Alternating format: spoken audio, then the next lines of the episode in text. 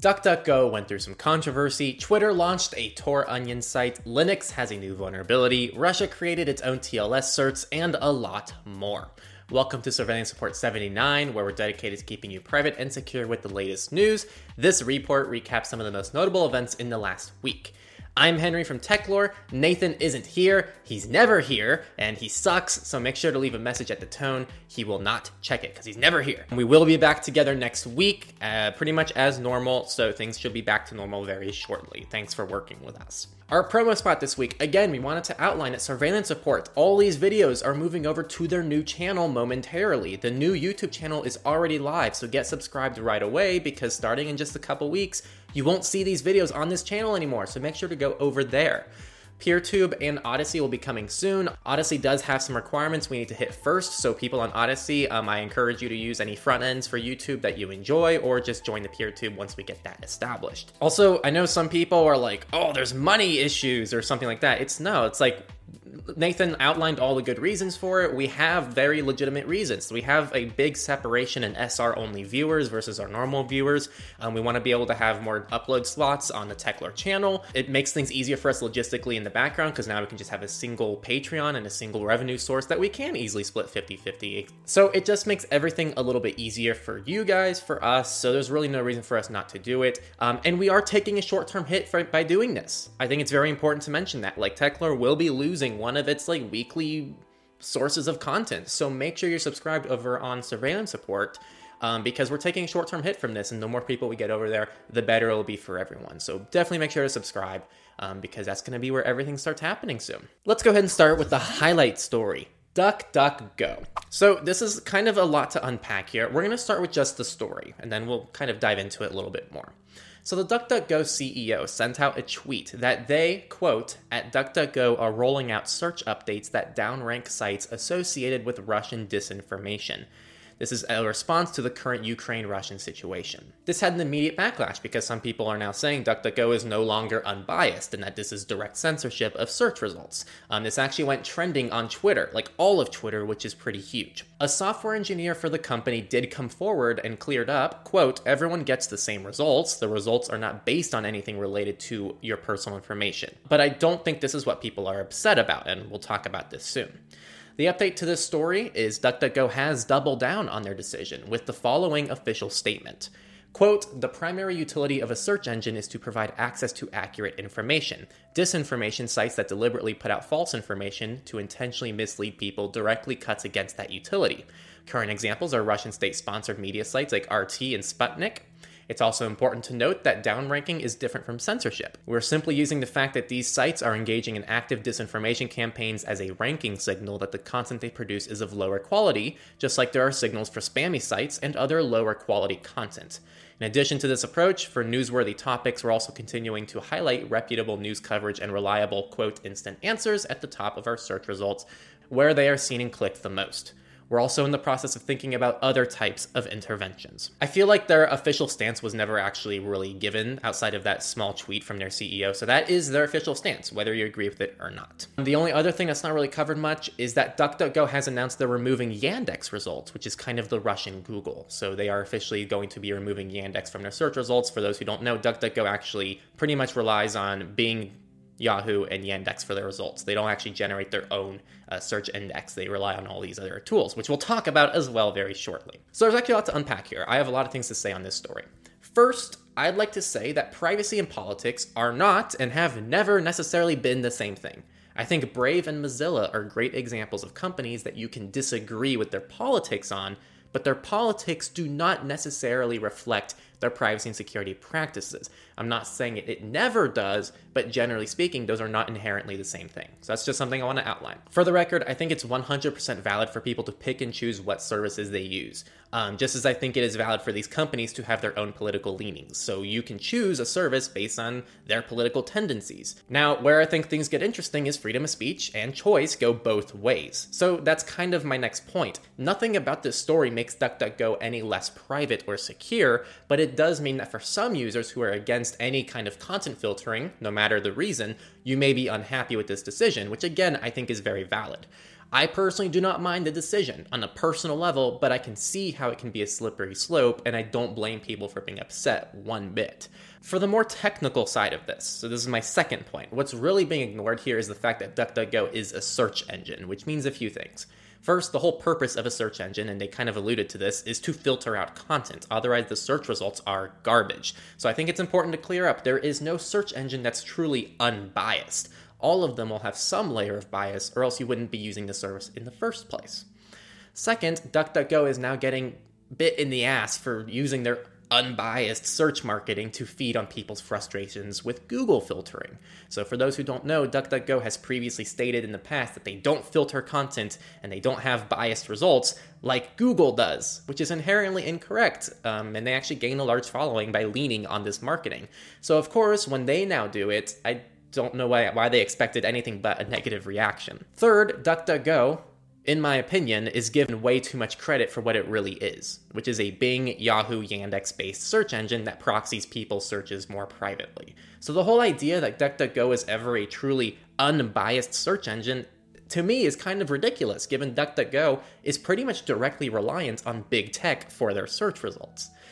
Fourth and finally, and it's on a similar note, there are some rumors that Bing actually was the main search engine that began filtering the Russian disinformation, and DuckDuckGo is obviously going to be impacted by those results.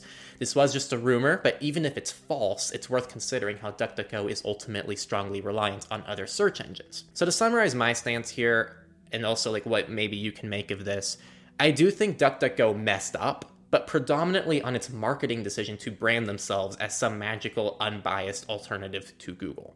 I think there are a lot of valid stances on this. Honestly, like I'm mixed on it myself, and the beautiful thing is that there's so many great search engine options nowadays. Search.me, Brave Search, DuckDuckGo, Startpage, Mojeek, Qwant. I mean, the list just keeps going on. So if you're angry about this situation, go try out some of these other search engines and switch to them. Otherwise, rest assured that this whole ordeal doesn't necessarily impact your privacy and security of DuckDuckGo. And for the record, I've never been happy with DuckDuckGo results myself, so this isn't something that I find particularly different. Like, I have preferences with search results, and this is kind of what this revolves around. It's the search results, not necessarily the privacy and security. A lot to unpack. I wish Nathan was here this week because I'm sure he'd have something good to add there, but those are kind of my thoughts, and I tried to keep that as fair as possible. So um, there's the situation, and let's go ahead and move into the data breaches. Ada or Adafruit, I don't know how to pronounce it, has disclosed a data breach from an ex-employee's GitHub repo. So they're a producer of open source hardware components since around 2005. The company designs, manufactures, and sells electronic products, tools, and accessories. This data leak that occurred was due to publicly viewable GitHub repository, so they didn't have the right settings on this GitHub repo. This could have allowed unauthorized access to information about their certain users, which includes names, email addresses, shipping and billing addresses, order details, and order placement statuses via payment processors or PayPal. They actually originally didn't email the affected people because they didn't think it was a big deal until the story was published and then they decided to alert people. Takeaway if you manage GitHub repos, don't keep the private ones public, but also just uh, be wary of who you're sharing your information with because, you know, we cover these data breaches every week and it's always something silly like this. Next up, the e commerce giant Mercado Libre confirms a source code data breach. So this is an Argentinian e-commerce giant, and they have confirmed unauthorized access to a part of its source code earlier this week. The threat actors also accessed around 300,000 of its users' data. This attack was done by LapSus dollar sign. I'm not sure if I assume it's just LapSus. Uh, they are active on Telegram and they're actually taunting companies with user data and source code that they've been uh, polling their community to see which company's information they should leak next. Um, they're actually the same people behind the NVIDIA breach that we'll talk about later in this uh, SR as well. Takeaway no company is safe. Think twice before not only doing business with certain companies, but also with what information to hand over with the companies that you choose to do business with. Companies. Next category. Android 13 will not support DNS over HTTPS as previously planned. So, Android has had DNS over TLS since Android 9, and Android 13 was supposed to get DNS over HTTPS, which is generally regarded to be a step up for user privacy and security. But the new feature has been pulled. It's unfortunate news, and we hope that we'll get it added again. I'm also not sure on the status if this is something that can be added after the fact, so maybe we'll see it on custom ROMs. I'm just unsure of that at the moment. Up next, um, these next two stories are pretty much tied together. We're going to start with the bad news and then the good news. Bad news major stadiums and venues are adopting facial recognition payments. So, one of the world's largest entertainment producers, ASM Global, is embracing facial verification payments at some of its venues. This rollout is part of a partnership between ASM and a provider called Pop ID. And the plan is to leverage this facial recognition at locations like stadiums and theaters worldwide. And the idea here is you just walk into a stadium and you don't have to have a phone or payment information. You literally just walk into the stadium. That's it. It's a seamless experience, which for the record, I think is cool. But again, this comes with a lot of consequences with facial recognition. Uh, it's just not a very perfect technology yet. Lots of researchers have come forward and they talked about the issues, including racial bias, including many other things, like it's not always accurate. And also, there's lots of different legal repercussions. And also, how do you trust these certain companies with the data? There's just a lot of things. It's a very poorly regulated area. It's just not ready, and it's not the kind of thing that we want to see in uh, such public places yet. Now that's the bad news. The good news the Red Rocks Amphitheater will no longer use Amazon's palm scanning technology. So, Amazon announced in September that it was expanding its technology beyond its stores for the first time at Red Rocks and other venues, including sports stadiums. Hundreds of artists, activists, and human rights groups called on them to stop doing this. And you know what? It worked. The CEO said, I'm not sure what the future of this technology is, but at this point, it doesn't involve our venues. So this is a big win. Um, it doesn't feel like a big win, but it is a big win, and we hope that more people stand against biometric surveillance technology until there's just more data and research and things that we can use to do this in a very safe way. Especially not when it's controlled by one of the most privacy invasive companies in the world, like Amazon. Next story is really quick. Microsoft, March 2022, Patch Tuesday fixes 71 flaws and three zero days. Just like the title says, if you want to see what the vulnerabilities are, check the show notes. Otherwise, just update your system. Ideally, use automatic updates or check manually at least once a week. At least. Next story Twitter has launched a Tor website to tackle Russian censorship. So, for those who don't know, an Onion site is a website that can only be accessed via Tor. Facebook has had one for a long time, and other services like ProPublica, Proton Mail, and many others. Uh, it's generally a technique to help users access these websites despite any geographic restrictions. It's a very safe way to bypass censorship. Twitter has come forward with their own Onion site, which is awesome and I think should really be celebrated. With that celebration, though, it's also worth outlining that Twitter still requires a phone number to register and realistically use the service for any decent amount of time before they take some action on your account. So, hopefully, going forward, we can get Twitter and other services to slowly phase out that phone number requirement, since for a majority of people, a phone number is a person's almost direct identity. In some countries, it's illegal to even have a phone number not registered to an individual. So, yes, good step in the right direction. I think it's great, especially in light of the Russia um, Ukraine situation. But uh, going forward, we really want to see that phone number drop. Up next, we're going to go back to the, the, the sus group, Lapsus. There, there it is. So malware is now using NVIDIA's stolen code signing certificates. So, like I said earlier, um, NVIDIA confirmed that they suffered a cyber attack that allowed threat actors to steal employee credentials and proprietary data, and that's from that group Lapsus. They're using stolen NVIDIA code signing certificates to sign malware to appear trustworthy and then allow these malicious drivers to be loaded into Windows. A code signing certificate allows a developer to digitally sign executables and drivers so that Windows and other people can verify that they actually own those, those files and that what they're installing is trusted and safe from the company. To increase security in Windows, Microsoft also requires these kernel mode drivers to be code signed before the operating system will load them, and this is all done to keep um, everything as safe as possible.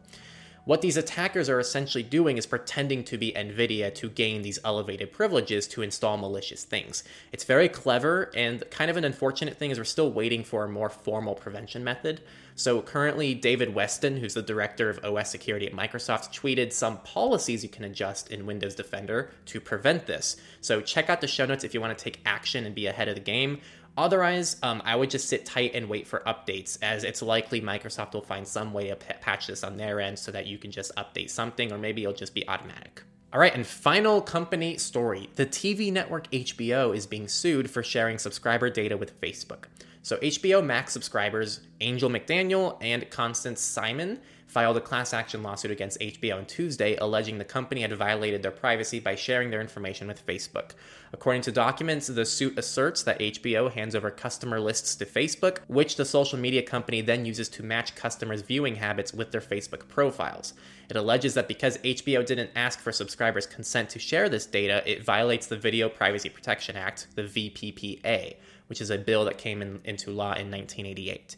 The suit further alleges that HBO partnered with Facebook to retarget Facebook ads to its own subscribers.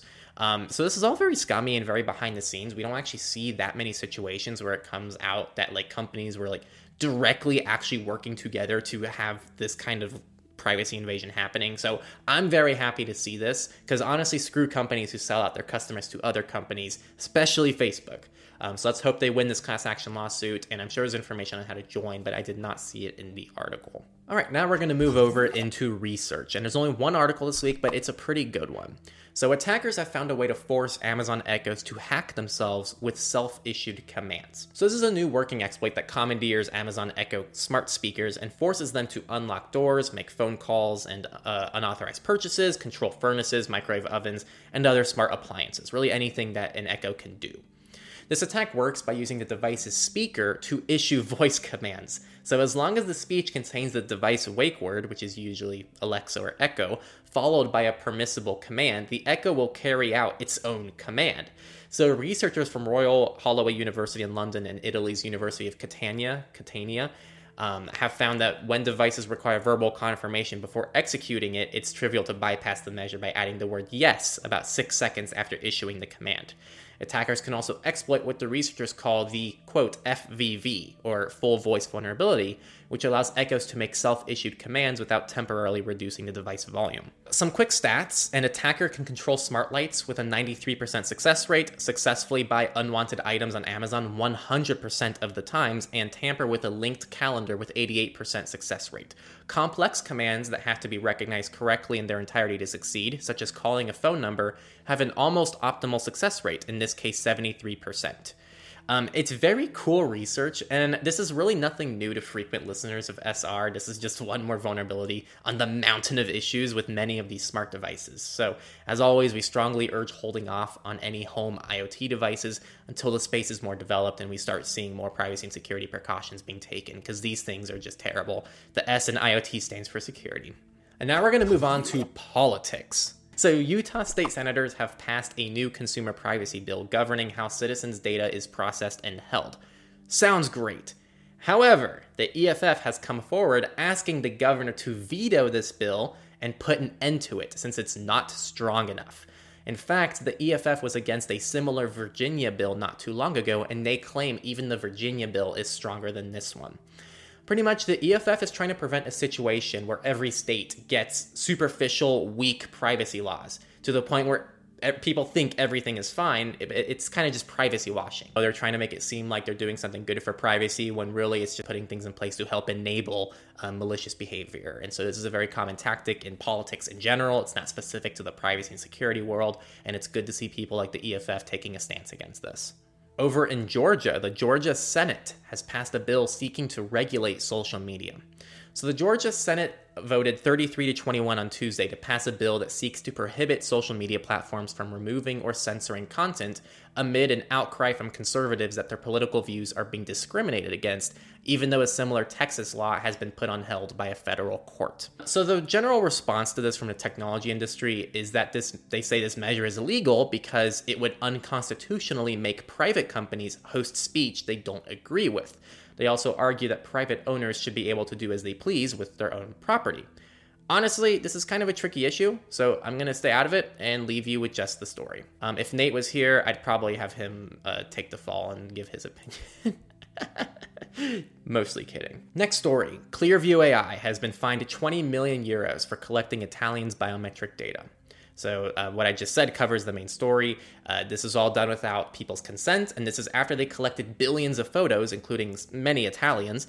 They fought this tooth and nail, and the CEO put out a response that he's disappointed that these dis- situations are getting in their way to build a safer world. I'm paraphrasing, but that's more or less what he says. Um, this isn't anything new. Clearview AI is genuinely a problematic company that is constantly pushing legal barriers in almost every country they're active in. We have covered numerous Clearview AI stories. I'd say probably dozens at this point, and they're just constantly being a problem. This is a company that does not want to value privacy and security practices in any uh, legal jurisdiction that they're taking a part in. So um, hopefully that we actually see some more of these effects hitting this company. Up next, Ukraine has prepared a potential move of sensitive data to another country. So, uh, for those who have been living under a rock, uh, Ukraine is currently being invaded. So, the government is prepping for the potential to move its data and servers abroad if Russia's invading forces push deeper into the country. That's pretty much the story. Uh, we put it in here because it's kind of cool to think about stuff like this. Like, and I think it's also a good reminder for just even end users like yourself. You know, like what do you do if something happens? If there's a fire, if there's a natural disaster, do you have contingencies in place yourself to prevent something like this happening? Because even massive governments and countries have to worry about data retention and having backups. So they're not trying to physically move some of their servers to other countries. They're trying to move data over. They have sensitive data just like everyone else does. So it's just something to think about. It's probably a good reminder to think about your data backup. And on a similar note, this is going to be our final political story, and it has to do with Russia. So Russia has created its own TLS certificate authority to bypass sanctions.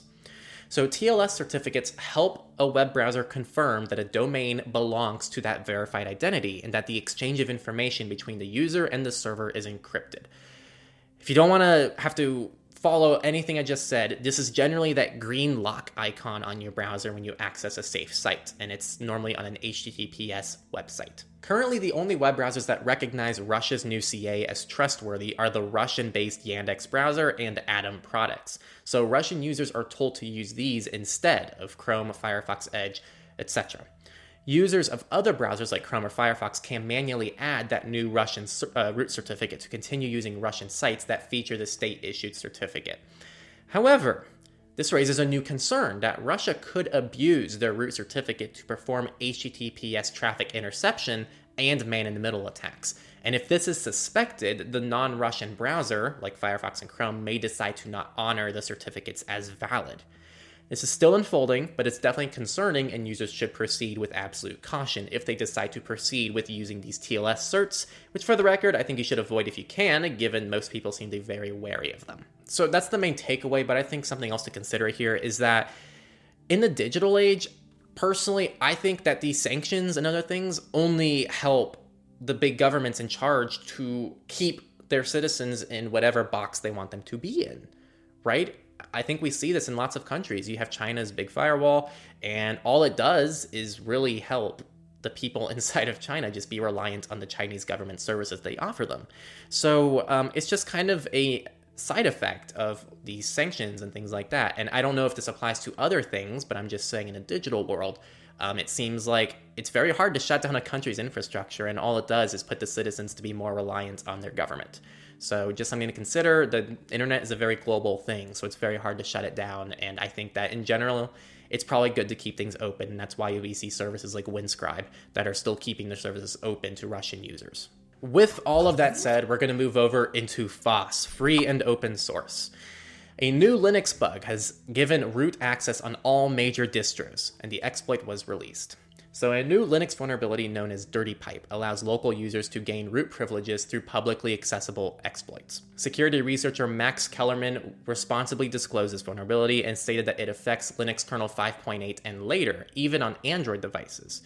Kellermann released a proof of concept exploit that allows local users to inject their own data into sensitive read only files, removing restrictions or modifying configurations to provide greater access than they usually would have. Um, an example of this, they illustrated how they could use the exploit to modify the um, etc password file so that the root user doesn't have a password.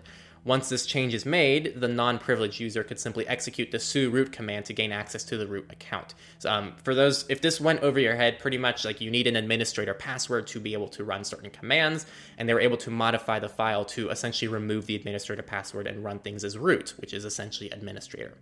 This has been fixed in newer versions of the Linux kernel and some ROMs, like I do believe Calyx OS has already sent out patches. So, takeaway automatic updates. It's almost always the general takeaway for things like this. I think the other thing to outline here is Linux is not perfect. There have now been numerous high profile privilege elevation vulnerabilities in just the last year. So don't get cocky because you're on Linux. It is not a foolproof system whatsoever. It um, gives you better privacy out of the box than most other operating systems. That's about it. So keep stay updated. It's open source, so we can catch these things a little quicker, but it is not a perfect system, and you should still be taking lots of precautions and make sure you're using automatic updates. The next story comes from the Brave browser, who has something called unlinkable bouncing for more protection against bounce tracking. So Brave is shipping this new feature called unlinkable bouncing, and this feature protects your privacy by noticing when you're about to visit a privacy harming website. And rather than accessing it as it normally does, it instead routes that visit through a new temporary browser storage. This prevents the site from identifying you by tying your footprint to that of previous sites that you accessed. It also allows the site to authorize function as normal, which is really cool because this all happens behind the scenes. So essentially, each visit appears as a unique first time visit, thus anonymizing your digital footprint. This temporary storage is then deleted when you browse away from that suspected website, preventing the site from re identifying you on future visits. So it even works on the same site over and over if you keep accessing it over and over. So it's not just protecting you from other sites. It's very neat. It's just one more thing that uh, Brave does out of the box for their users, which I think is really cool. And they also kind of expand more on their end goal from things like this. And I'm going to more or less quote their article. So, unlinkable bouncing is Brave's first application of a new, powerfully capability they're developing called first party ephemeral storage. This is a set of techniques that allow sites to remember or identify you only for as long as you're on the site. It's similar to, though more powerful, than clearing your browser storage every time you leave a site. So it's essentially like having things in incognito mode all the time, but without any of the drawbacks of having to be in incognito mode all the time. They say this brings a total shift in the web's default behavior to date. Browsers have assumed users want every site to remember them unless the user takes explicit steps against that remembering. So uh, Brave is working towards forgetfulness by default, which I think is really cool. And it's something I'm a big fan of, not just with like browsers, but with things like social media and messages. Like everyone I message on Signal, I set a four week timer. So everything is gone in four weeks. Um, I'm a big fan of things by default being forgotten. And if you want to save anything, then you save a certain chat or you copy and paste something or you take a screenshot.